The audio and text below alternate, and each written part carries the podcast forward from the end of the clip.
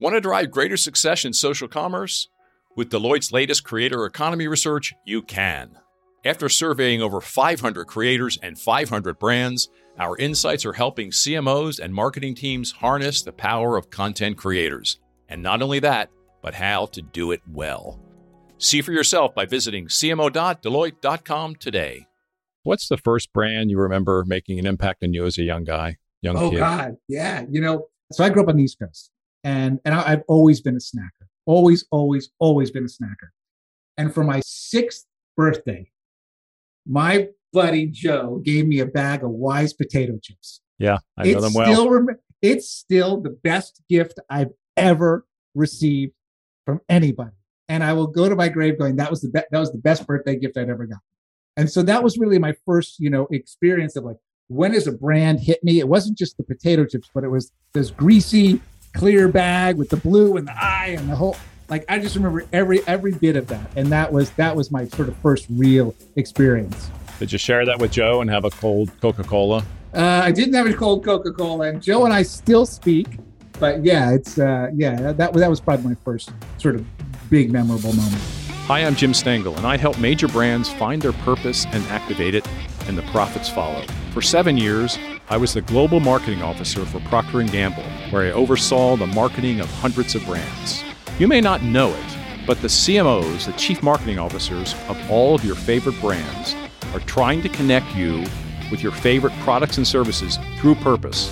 And on this show, I delve into how they do it. My guest today on the CMO podcast is Russell Barnett, the managing director and chief marketing officer of My Mochi Ice Cream. You know, that delicious little ball of ice cream enrobed with mochi dough. It comes in 20 plus flavors, and I like them all. My Mochi is a five year old, privately owned Los Angeles based brand with retail sales north of 300 million and available in about 30,000 stores in North America. The brand is gaining notoriety. In 2021, NielsenIQ's Bases Group named My Mochi a winner in its top Breakthrough Innovation Awards. My guest Russell is perhaps the world's expert in scaling small food and beverage brands to create large categories. He was the head of marketing for Mike's Hard Lemonade way back in 1997, then Popchips, Gardein Protein, KeVita, and now My Mochi. Russell is a strong believer that fun is a critical driver of brand and business results. This is my ever so fun conversation with Russell Barnett. Russell, welcome to the CMO podcast. I have heard that your personal mission is to have more fun this year. Maybe that's your mission every year. So we're early in 2022. How are you doing on that personal mission? Well, my personal mission is to have more fun, uh, and and actually, I, I am having a lot. Uh, you know, my wife, after many many years, has told me I need to pick up a hobby. I get that advice too. God, I finally took her up after 10 years on it and and I I, I house it under careful what you wish for. Uh, and uh, I, I, warned her that I was going to go out and pick up a guitar. I played many, many, many years ago and was terrible then, and I'm terrible now. Uh, and and she thought I, I I just roll in with some nice little uh, acoustic. And of course, she comes in the house and she says, "So did you go and pick up everything?" And she walks into this beautiful office that she says is her Zen center and whatever. And there is the mics and the stands and the electric guitar and the amplifiers and all that stuff. And I'm driving this poor woman crazy till all hours of the evening. But yes, I'm having fun. Careful what you ask for, right? exactly. So, what's your mode of music? What's your style? You know, I play a little bit of everything. Um, candidly, is the easier the better. Uh, mm-hmm. But you know, I've been sort of playing in a, in a, in a mid '90s section right now. It seems oh, yeah. to be, uh, yeah, it just seems to be easy to take on. It doesn't drive the house crazy. Yeah. My wife's told me for decades I should have a hobby, and she and some friends finally got me a harmonica. Hey, right on. so maybe we can get together after the podcast. I, I love it. That sounds great. Hey, listen, I want to stay with this fun theme for yeah. a little bit. As I count it, this is about your sixth CMO role. Yeah, and something you, like that. Something like that. And you have said that you've never had so much fun as you are having now, and you will never again have as much fun as you are having now. That's a really strong statement, Russell. So, why do you say that? You know, look, uh, you spend your career, uh, you know, learning. And, and I think the thing is that you don't realize how much you're learning during your career. You're sort of in this zone of, I'm doing, I'm doing, I'm doing, I'm doing. and you're not realizing sort of until you sort of finish a, a gig or a role or have a little bit of a moment of retrospect and you say wow i really got more out of that than i ever thought i did and in some cases years later and i and i'd say you know for me this what what i'm doing now is is really a, a build upon everything i've ever learned in my career and um and and on top of it we, we make mochi ice cream it's it's dough and it's dough and ice cream. We lovingly say we play with our mochi balls all day. So I don't know how much more fun I could have with that. You know. Absolutely. Well, you've. How do you feel about fun as a business results driver? You, have you, you know, found in your career that it's correlated, it's causal? So talk about fun and business results. Yeah, you know, um, I, I, I, yeah, I absolutely think fun is is part of a business result, and and fun stems in a couple of different ways. You know, for me, um, fun is is is is is is is getting up and, and being excited about what you're doing every day. And so for me, bringing that fun to the office space is really important. But I also think from a consumer perspective, fun is a moment of of escape. It's joy. It's it's to not think about. It's pure heart. And and and it's not thinking. And and that's such a cool place to be. And when you and when you have that moment of release, and it's just a it's just a, a hair of a moment that's such an important piece for you as a human and so for me I, I, try to i try to find that moment in, in every day and, and and try to bring that to our consumers uh, from a business perspective and, and even our employees every single day. Our you know our company cultures have more fun than anybody else. When, on days when you're not having as much fun as you would like to are there any themes in those kinds of days russell? You know um, I, I'm, I'm fear driven um, and so, so for me, um, you know, when I'm not when I'm not feeling good about what I'm doing, or I'm not getting what I want, or I'm frustrated, or or whatever it may be, you know, I, I that's a personal motivator to me, and and I take that as as as you know, uh, I, I got to fix this, and and I don't know how I'm to fix it, but God damn it, I'm to fix it, and it may be it may be driving in the car for for 10 minutes and muttering to myself um, about how I'm going to fix it. You know, shower time's real good for that for me. About 6:30 in the morning, my family's like, "Who's he talking to?" Um, you know, just working it out. Uh, but but uh, you know that that's that's important for me. It's just close a door, find your way, and and and really try to dig into what's bugging you and why you're not getting what you need. And sometimes it's just talking to your peers and saying, you know, candidly, you know, God, I'm really bored today. Why am I so goddamn bored today? Oh, here's why. All right, let's move through that. Yeah. I'm in the last season of Succession, so when you talk about fear being a motivator, you know that that show is a lot about fear being a motivator. Tell yeah. tell me a bit more about that. Fear is a motivator motivator for you. Is that a good thing? A bad thing? It's it's a thing. Um, it's you know, thing, uh, yeah. it's a good therapy session here. Uh, yeah, you know, um, I grew up. Uh, I grew up on the East Coast, and my my my father um, is uh, was in the advertising business and uh, pretty successful. And uh, a creative director, and and he went to he went to art school, and his hands work. You know, I, I my hands are clubs. I I can't draw a thing. And I grew up in that in that space of of uh, you know really you know driven human individual, um, and and he's made a statement when I was about 10 or 12 years old. And he says, if you're in, not innovating, you're wasting your time. Hmm.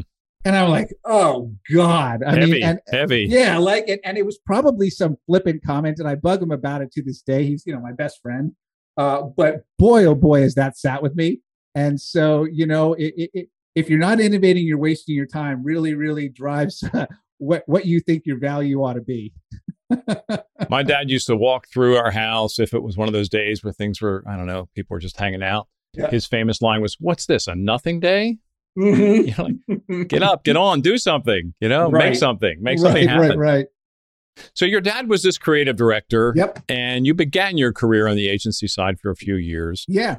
When you made that choice and you started on the agency side, what was his what was his advice to you back then? Well, I gotta tell you, I, I'm I'm that kid who started in the mailroom.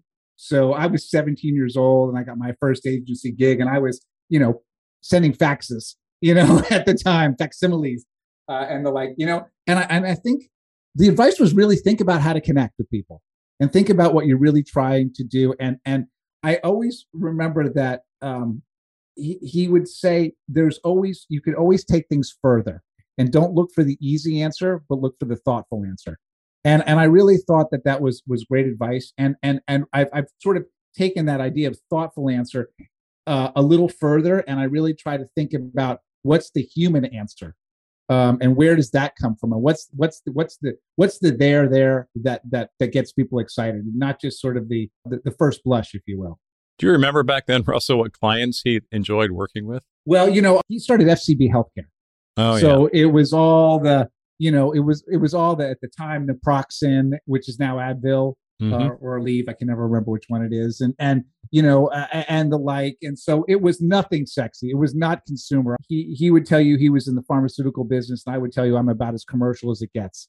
So uh, we we come in from very opposite ends of of, of the spectrum in in in in, in our in our sort of uh, perspective. So you left the agency world after a few years and went yep. on the client side.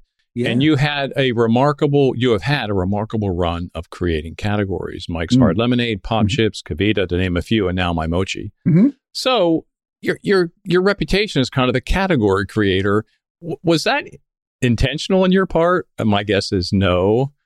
But how did that all happen? It's, it's not pure serendipity. Look, I would tell you um, better lucky than good.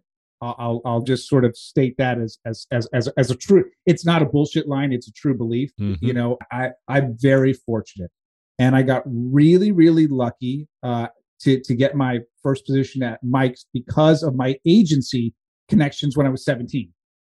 And so what I would tell people is your reputation and the work you do, it follows you. It, it doesn't ever disappear. You can't really ever hide it you may be able to push it aside from what you believe it is, but but it doesn't go away. And so I got very very lucky um, to to get a phone call from uh, um, a woman uh, named Susan Rockrise, uh, who was creative director at Intel uh, at the time, and she had known a gentleman, Anthony Von Mandl uh, from Mark Anthony Group, and and had said, mm-hmm. Uh, you know, Anthony's looking for someone to bring this beverage to the U.S. And I had, you know, I had no beverage experience, and I had certainly hadn't I was I was an ad guy. I mean, I just you know I, I made I made pictures. Um, and and so uh, you know Anthony and I met and, and we sort of took a took a belief that we either, we were either going to fail miserably or make history. So you know again, if you think about where where things go, there was no there was no middle ground on that. It was it was going to be one or the other. And and fortunately enough, we did both. We uh, we we we went to launch the product uh, after we reformulated it. The first when it when it was ready to go uh, in Canada, it was a vodka based. In the U.S., it was malt based, and we shipped the product after a year of work. And uh, we recalled the product the first that that same day because it fell out of solution. So we failed miserably. And uh, he said, "Can you stick with me for another year? Let's get this right." And uh, we launched it a year later and and blew the brand up. You know, in in in five short years. So yeah, really really exciting. So, how old were you when you went over to Mike's? Oh man, I'm young. Ah, young. Yeah, I was. I was thirty. Yeah. Yeah, I was thirty. Um, and and I think that's the time people started to take you seriously. Not so much anymore. I think you know, 24 and 25, people really yeah. kind of look for your inspiration. But I, I think you know, when we were when I was coming up, it was uh, certainly a little later than that. What would you say is the key to success for today's CMO? If you said data, you wouldn't be the only one. At Deloitte, however, we believe data is only half of the equation. The other half, story. Because data is the language of business, but story is the language of humans. And we believe the most successful CMOs know how to harness the power of both data and story. To learn more about Deloitte's CMO program and how we can help today's CMOs succeed, visit cmo.deloitte.com. Well, let's stay with this theme of creating categories. Yeah. It's so helpful, I think, for our listeners. And let's do a little game here, Russell. I, am going to I'm going to persuade you in here to write a book about what you've learned about creating categories. Yeah. So I'd like you to talk a bit about if you were to write this book and I were to help you publish it. Yep. You know what would be in it? What would some of the chapters be? Chapter titles. What would you call the book? What would you title it? Uh, yeah. Uh, um, have you done a book on this? No, I haven't done a book. Okay, I, well, maybe know, you should. I, maybe I should. Maybe we'll, I need a ghostwriter. I, I have my my my ADD will clearly stop me from getting it all the way done. Um, you know, um, I would tell you, I, there's a couple key themes for me um, that that really stick out. Um, the first is bravery and and being a little counterintuitive in in in that bravery. Um, and by that, I mean that, you know, you've got to take chances and chances aren't, aren't thoughtless. They come from a place of your experience drives insight. And sometimes your insight, in many cases, as you're creating categories, insight can't come from research because it hasn't been done. So when you try to proof point something that hasn't been done, it's incredibly difficult. And as a matter of fact, I, I would dare say almost impossible. You can get inklings of I can I can take a, a block of this and that's working and, and, and a little bit of this is working. And so I can conjure this thing up and say, look, I've got enough data points in the idea that suggests we're going to have a, a, good chance of, of, of some level of success. Um, the second piece I would say is uh, I, I, I'm not a believer in, in, in narrow audiences. I really, really have a tough time narrowing things and making things a little slicing and dicing. What I really try to do is I always I enjoy bringing things to the masses. And so when I think about the masses, it means how do I include people, not how do I exclude people? And that's something really personal to me. Um, and so I take a lot of my own personal, you know, belief system into into the work that I do, and and and inclusion really becomes important for me. And then you can then you can uh, then you can slice and dice messaging that may be more appropriate, but it doesn't it doesn't exclude people from the place you're in. And that's really, really important for me. And those are sort of two really key themes for me. So when you start that thought process, you're thinking, okay, I want everyone to feel included in this brand. Right. And they may be responsive to different kinds of messages and media. Correct. But you but you go with the mindset saying there's no reason everyone wherever we're selling this should not be interested in this. Look, for example, you know, we have this crazy little mochi ice cream company, my mochi ice cream. And and you know, um, many people would believe that mochi ice cream is is is Japanese and you know mm-hmm. whatever else. And and and funnily enough, um, mochi ice cream is uh, obviously dough and ice cream, but it's uh, Asian inspiration with American ingenuity. And so mochi ice cream was invented in Los Angeles. It's widely credited as being invented in Los Angeles in 1993 by Frances Hashimoto and uh, and her husband Joel Friedman. And we bought that business. And the reason and the investment thesis when we bought that business was bring mochi to the masses. And people said mochi to the masses, never heard of it. And we said exactly. And what we had realized was the business had had a 25 year proof of concept. It was selling in all of these narrow little channels, and every year it just kept growing and growing and growing. And we said, oh my gosh, there's such an opportunity to do this in a way that people understand. And what we under what we knew was that people could understand and take on one step change and one step change only.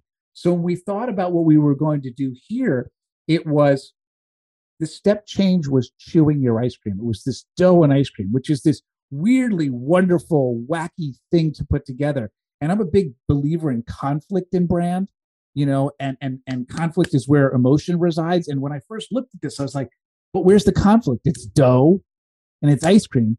Well, that's just effing amazing. But wait a minute. There's there's there's the next step. Dough and ice cream is chewing your ice cream. All right, that's different. But there's got to be further. Well, that's just weird. So the hallmark for the business was keep the weird. And then sort of think about okay, well, if chewing your ice cream is weird and consumers can have one step change, now I got to think about flavor profiles. Well, I, I can't start with flavor profiles that, that people don't grow up with. I didn't grow up with yuzu and black sesame and red bean, but I did grow up with vanilla chocolate and strawberry. And if I got to get exotic, I can get to mango. So that became sort of our high water mark. And then just act like a snack and run like hell. And that that's that's the simplicity of the business. Talk about that concept of one step change. I think it's an interesting one. Yeah. You know, it what I'd say is two things are too confusing. you know, if if I need to get you to chew your ice cream and I got to get you to a flavor you've never had, well, it's tough to do two hurdles. It's okay to do a single jump, but you ever try to run 110 meters and hurdle and hurdle and hurdle and mm-hmm. sprint and hurdle? It's an impossible thing to do, and you really got to practice at that. And and and it's it's a barrier. And so the barrier should only be really one thing that is a little different and everything else should feel super comfortable and I get this. And then it becomes an easy.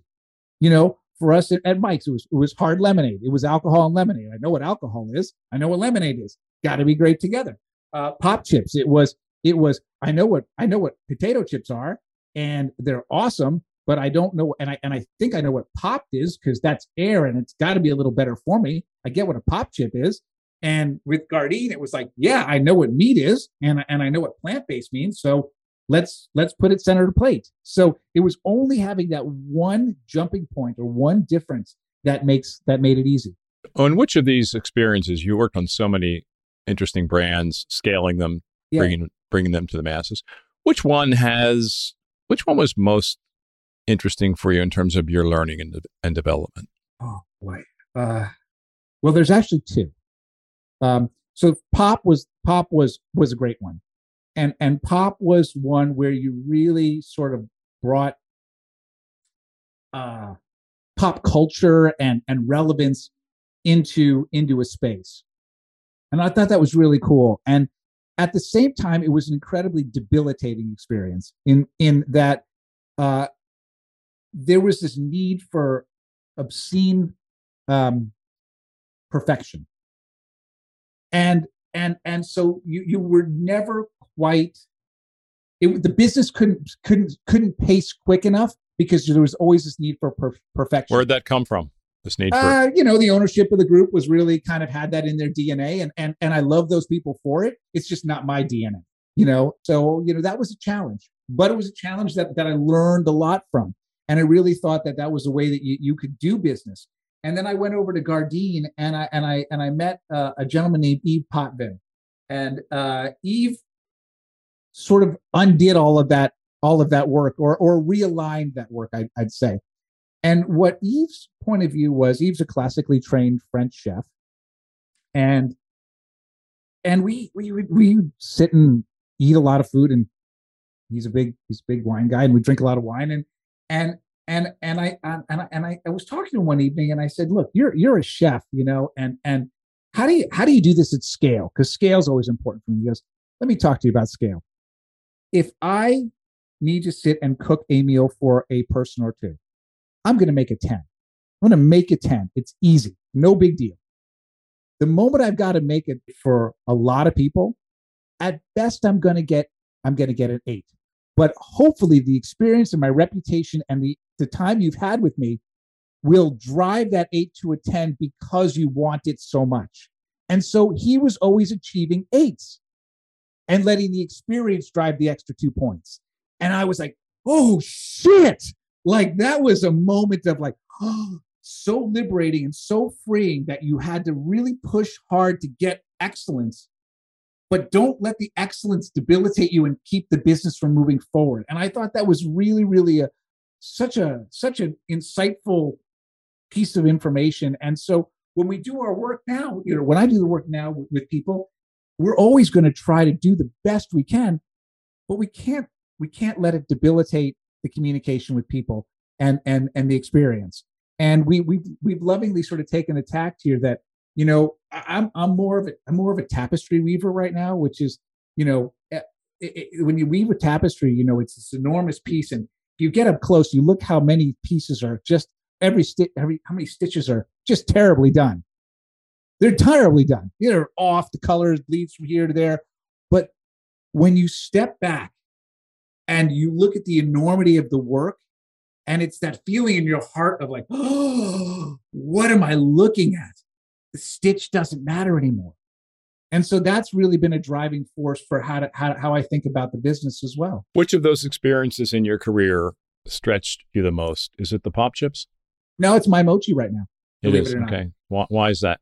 By far. Um, it's it's the most fulfilling business.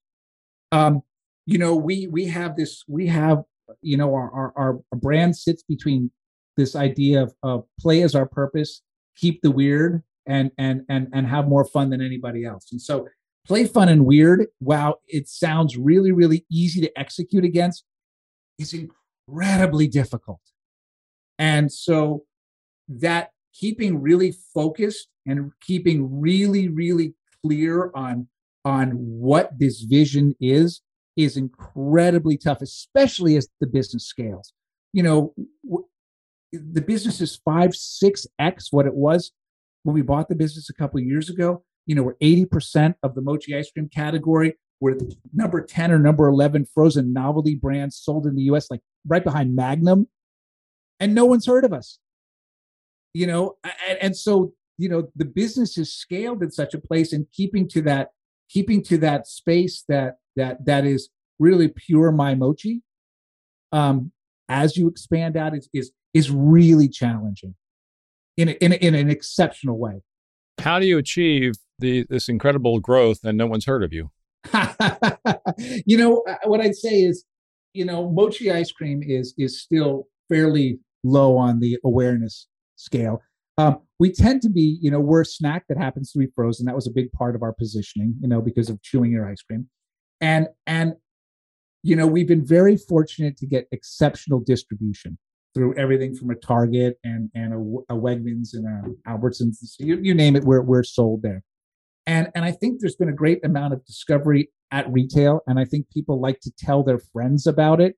And I think those are the really the two best ways that people are finding out about the brand. And then of course we we we do a lot of a lot of work in in the digital domain. We did do a lot of experiential work, uh, but but we really haven't you know gone into the large scale advertising moments yet. We've dabbled in it.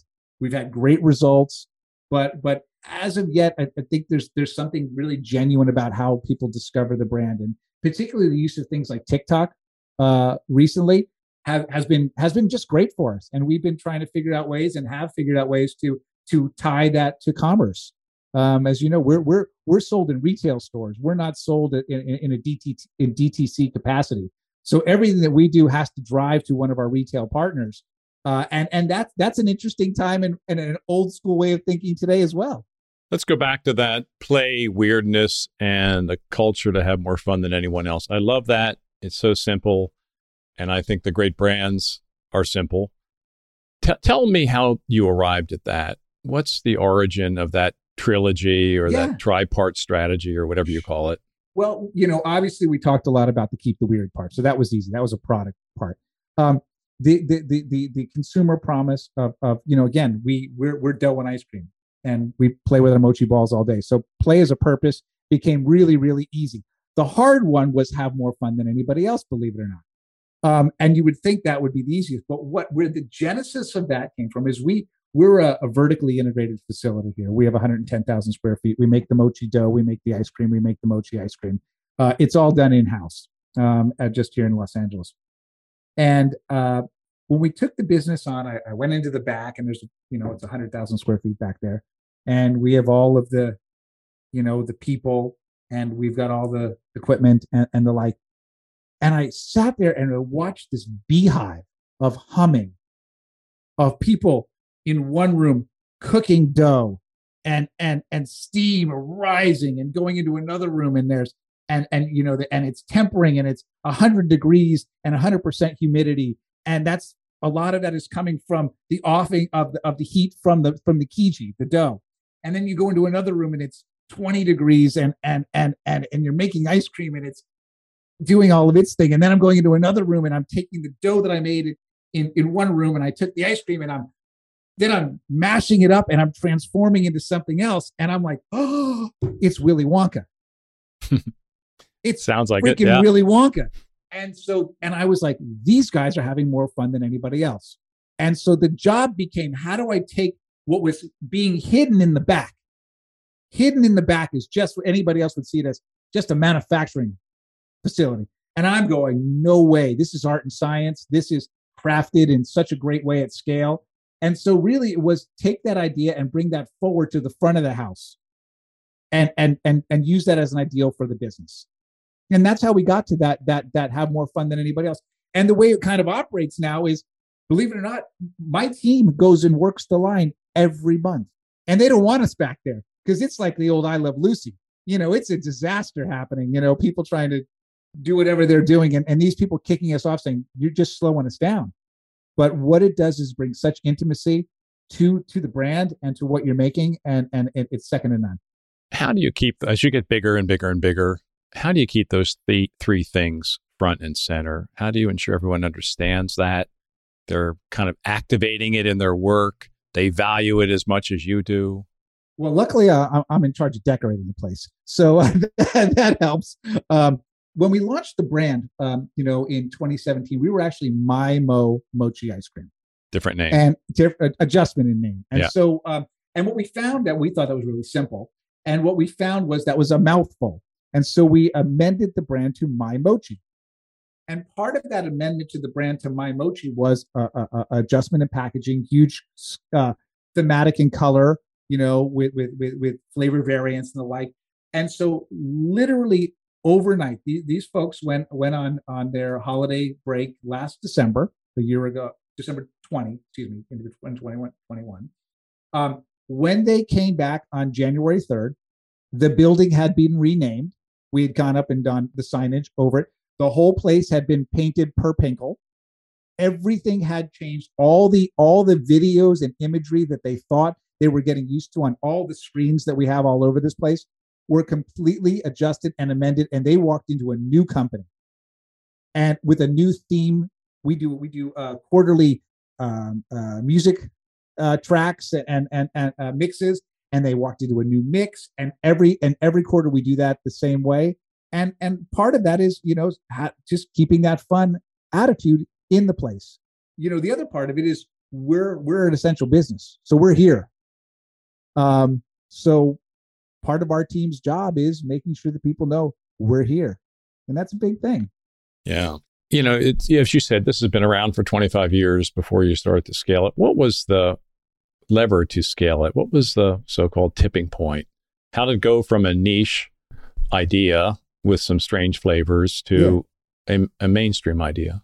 Yeah, you know, as I mentioned, you know, it was really uh, a, a, look at what what was selling, looking at the flavors, looking at the naming conventions, looking at the iconography. Um, you know, you, you can't put out chew your ice cream or mochi ice cream and then give it a name people can't pronounce. I mean, that's the second, that's the hard part. Again, more than one step change, you know, and, and you can't have a name that intimidates people. And so was the idea of really keeping it simple and then leaning into the experiences. So so that's kind of what what we really did. And then we got we got really, really fortunate you know, Costco took us on early, Albertson Safeway took us on early. Uh, a group down in, in, in Florida said, "Look, we're going to play with these crazy mochi bars, and and let's try to innovate against that." And and the, the and the business was always, you know, focused on the masses, it, and so we we were counterintuitive. We said, "Look, we're not going to go after the specialty and natural channel because we've done that. We've had that 25 year proof of history or proof of concept. And so we're only going to go after large scale and then we'll backfill. And that's that's been really working. And and so what that's allowed us to do is, you know, we're now at about a 60 odd ACV in in in, in conventional grocer and our MULO data. And it's allowed us now to move into convenience uh, with with the like of, of 7-Elevens. You know, we've now we're now expanded out into drug with both Walgreens and CVS nationally which is massive, and really now moving heavily into the food service channel, which we we hadn't been able to do up until this point, and and so that's that's been a bit, that's a real big focus for us now. So uh, you know, in five short years. So tell us what you do as managing director and CMO at MyMochi. Yeah, you know, my my uh, my my world really uh, uh, sits. Craig Berger is our CEO, uh, and and Craig and I have been doing this business for a while, and we kind of meet in the middle on on on sales opportunities and duties. We have a chief sales officer, obviously, but one of the things that's really important is this customer intimacy model that we have. And so Craig and I, since the beginning of this thing, have always taken on all of the major accounts and have been present and accounted for for every single meeting. And and and and the large accounts are are traditionally house accounts. So we kind of share uh, uh in that duty. I then go do uh, often do marketing and innovation and then Craig moves over into finance and and and to uh, uh, operations. And so that's how we really kind of have have historically split the business. And then uh, that that's the world. It's very simple. What kinds of things do you talk about with Craig most often? God, you know, what do we talk about? Uh, how to not screw it up. We really do spend a lot of time talking about how do we not mess this up and and what it means is we spend a lot of time about let's not get cute. Let's keep this really simple really focused stay in your lane and understand what you do. From an innovation perspective we could go off into airy fairy crazy land. But what it means is that it may distract from the business which is our core business of my mochi ice cream. And we're really really trying not to get distracted. The other piece that's really important for us is we are huge believers in, as, as you know, with, with COVID, there's been tremendous supply chain issues and, and major, majors have really had a hard time keeping up. And, and with, with being our uh, self manufacturer, uh, you know, we, we, we control our own destiny.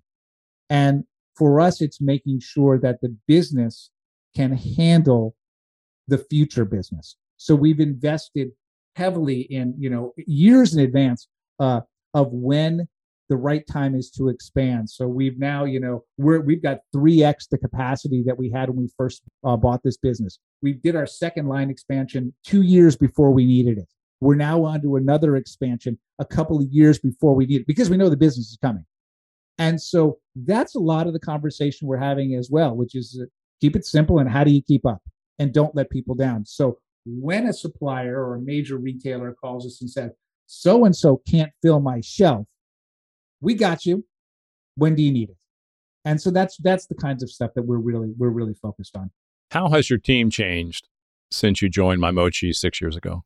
Uh, my personal team is really candidly not scaled very much. We we've really kind of took the attitude of of when when you get into earlier stage companies, there's sort of two schools of thought. One is you know hire a, a ton of people and then you know you sort of figure it out and, and make it all in house and then you, it, it tends to lead to a lot of disappointment for a lot of people and and that that doesn't that didn't feel right for us and and and uh, craig craig came out of mccormick's 25 years of mccormick and that's a very people centric business mm-hmm.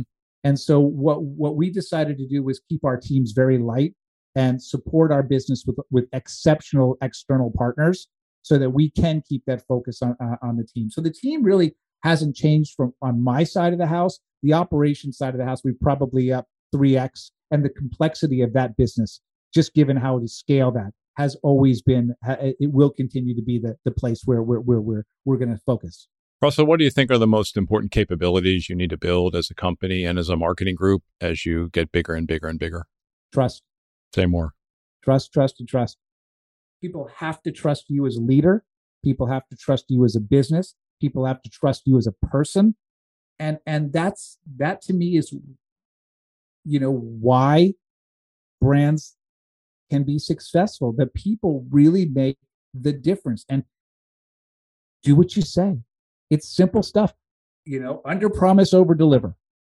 And and just deliver consistently. And and you may not deliver the best or always the way you'd like to, but you've tried. And if people see that that effort is there and you really give a shit, it, it goes a long way. And and it comes back to a real human nature of things. It's it's not it it's not the use of what technology you've got or what's the latest marketing tactic or the buzzword. It comes down to the people, and and and that's all I can say. Do you spend a lot of time looking outside at brands, teams, leaders that you admire, or not so much? Not so much. There's a couple of folks that are due out there. You know, my, my problem, my challenge with that is I don't know what other people's objectives are. So then I come to like and dislike. And what I like and what I don't like may not mean anything because it's I'm not I'm not who people are talking to. You know, I think there's some folks who are doing some really great stuff uh, in bravery. I love what I love what EOS is doing with the uh, with with their whole Cooch campaign. I mean, I think that's a great place to be and brave and fun and and and Soyoung's doing such a nice job of that. I think that's that's a fun place to be. That's a you know that's an insight and and and and a human way that people talk to one another. I think it's great, fantastic. But generally, don't look at a lot of stuff. Your brand has resonance with Gen Z consumers. Yep. And a lot of brands and CMOs are trying to figure that out.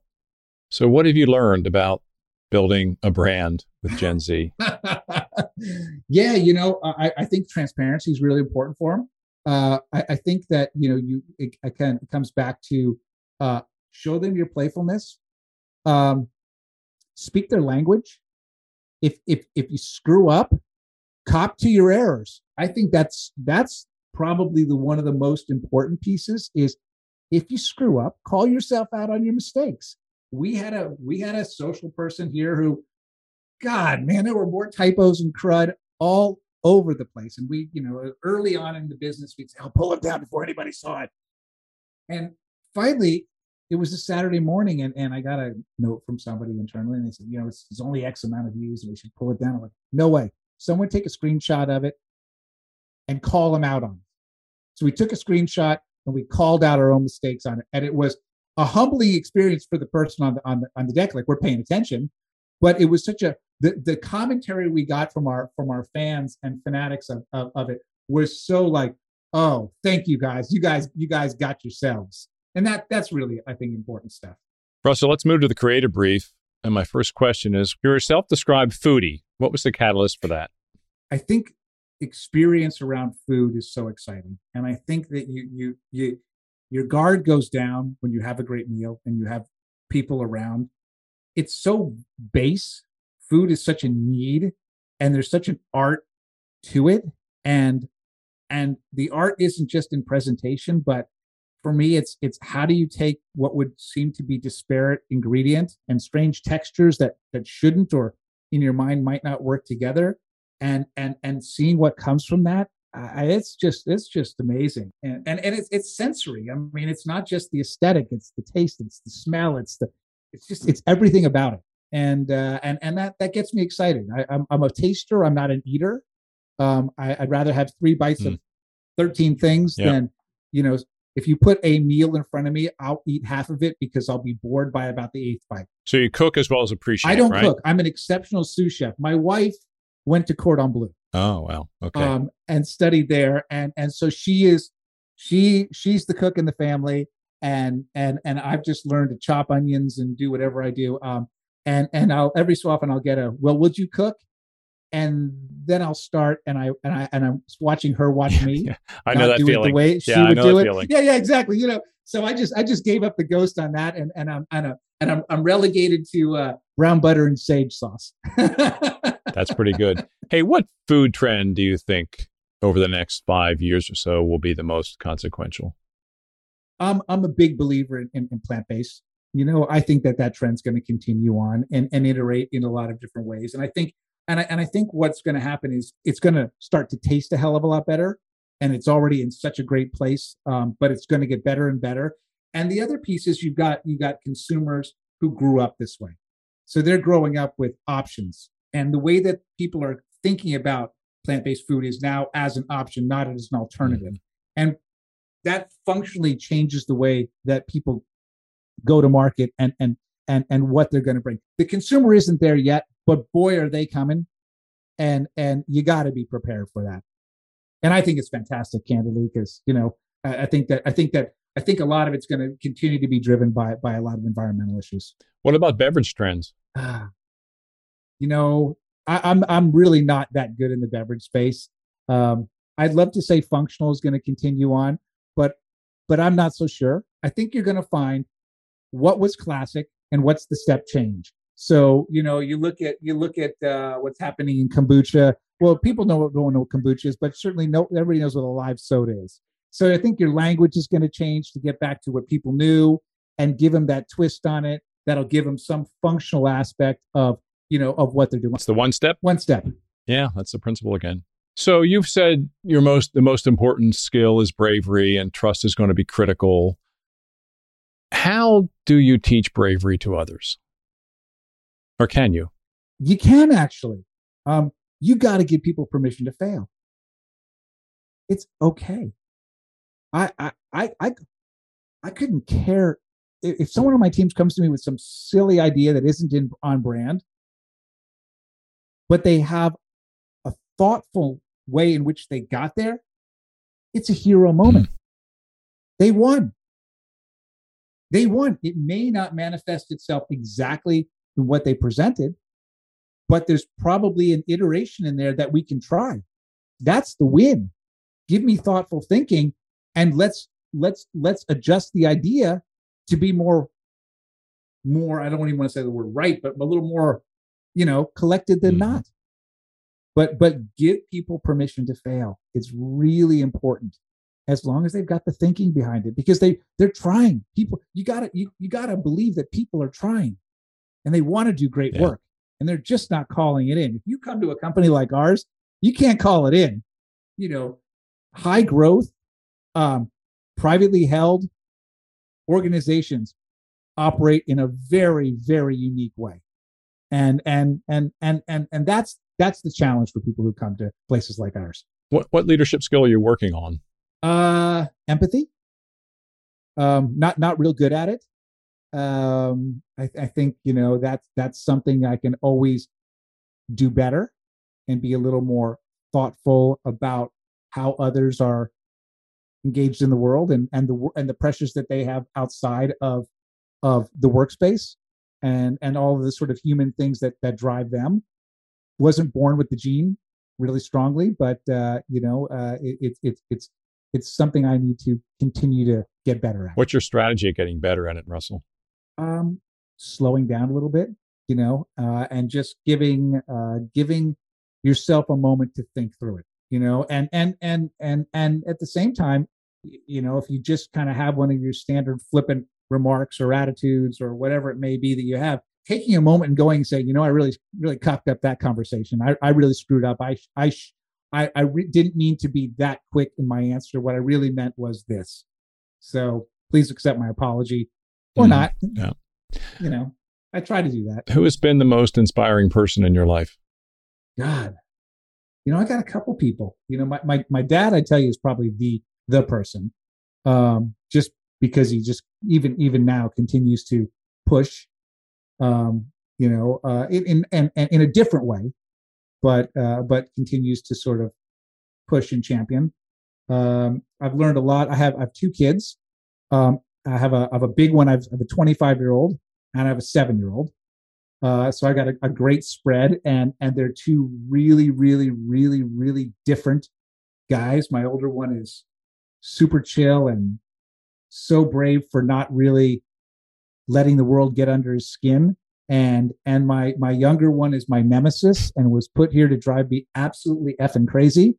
And I, I just enjoy every minute of him every day. And you know, and then uh, you know, and then candidly, my wife who went into another world and and and changed some tax law because she got was a victim of of, of early stage dot com success. So there's you know there's a mm. lot of family mm-hmm. that I, mm-hmm. I really get excited about and, and, and what they do in, in, their in their day to day. What's your dad think of my mochi? Thinks it's shithouse crazy.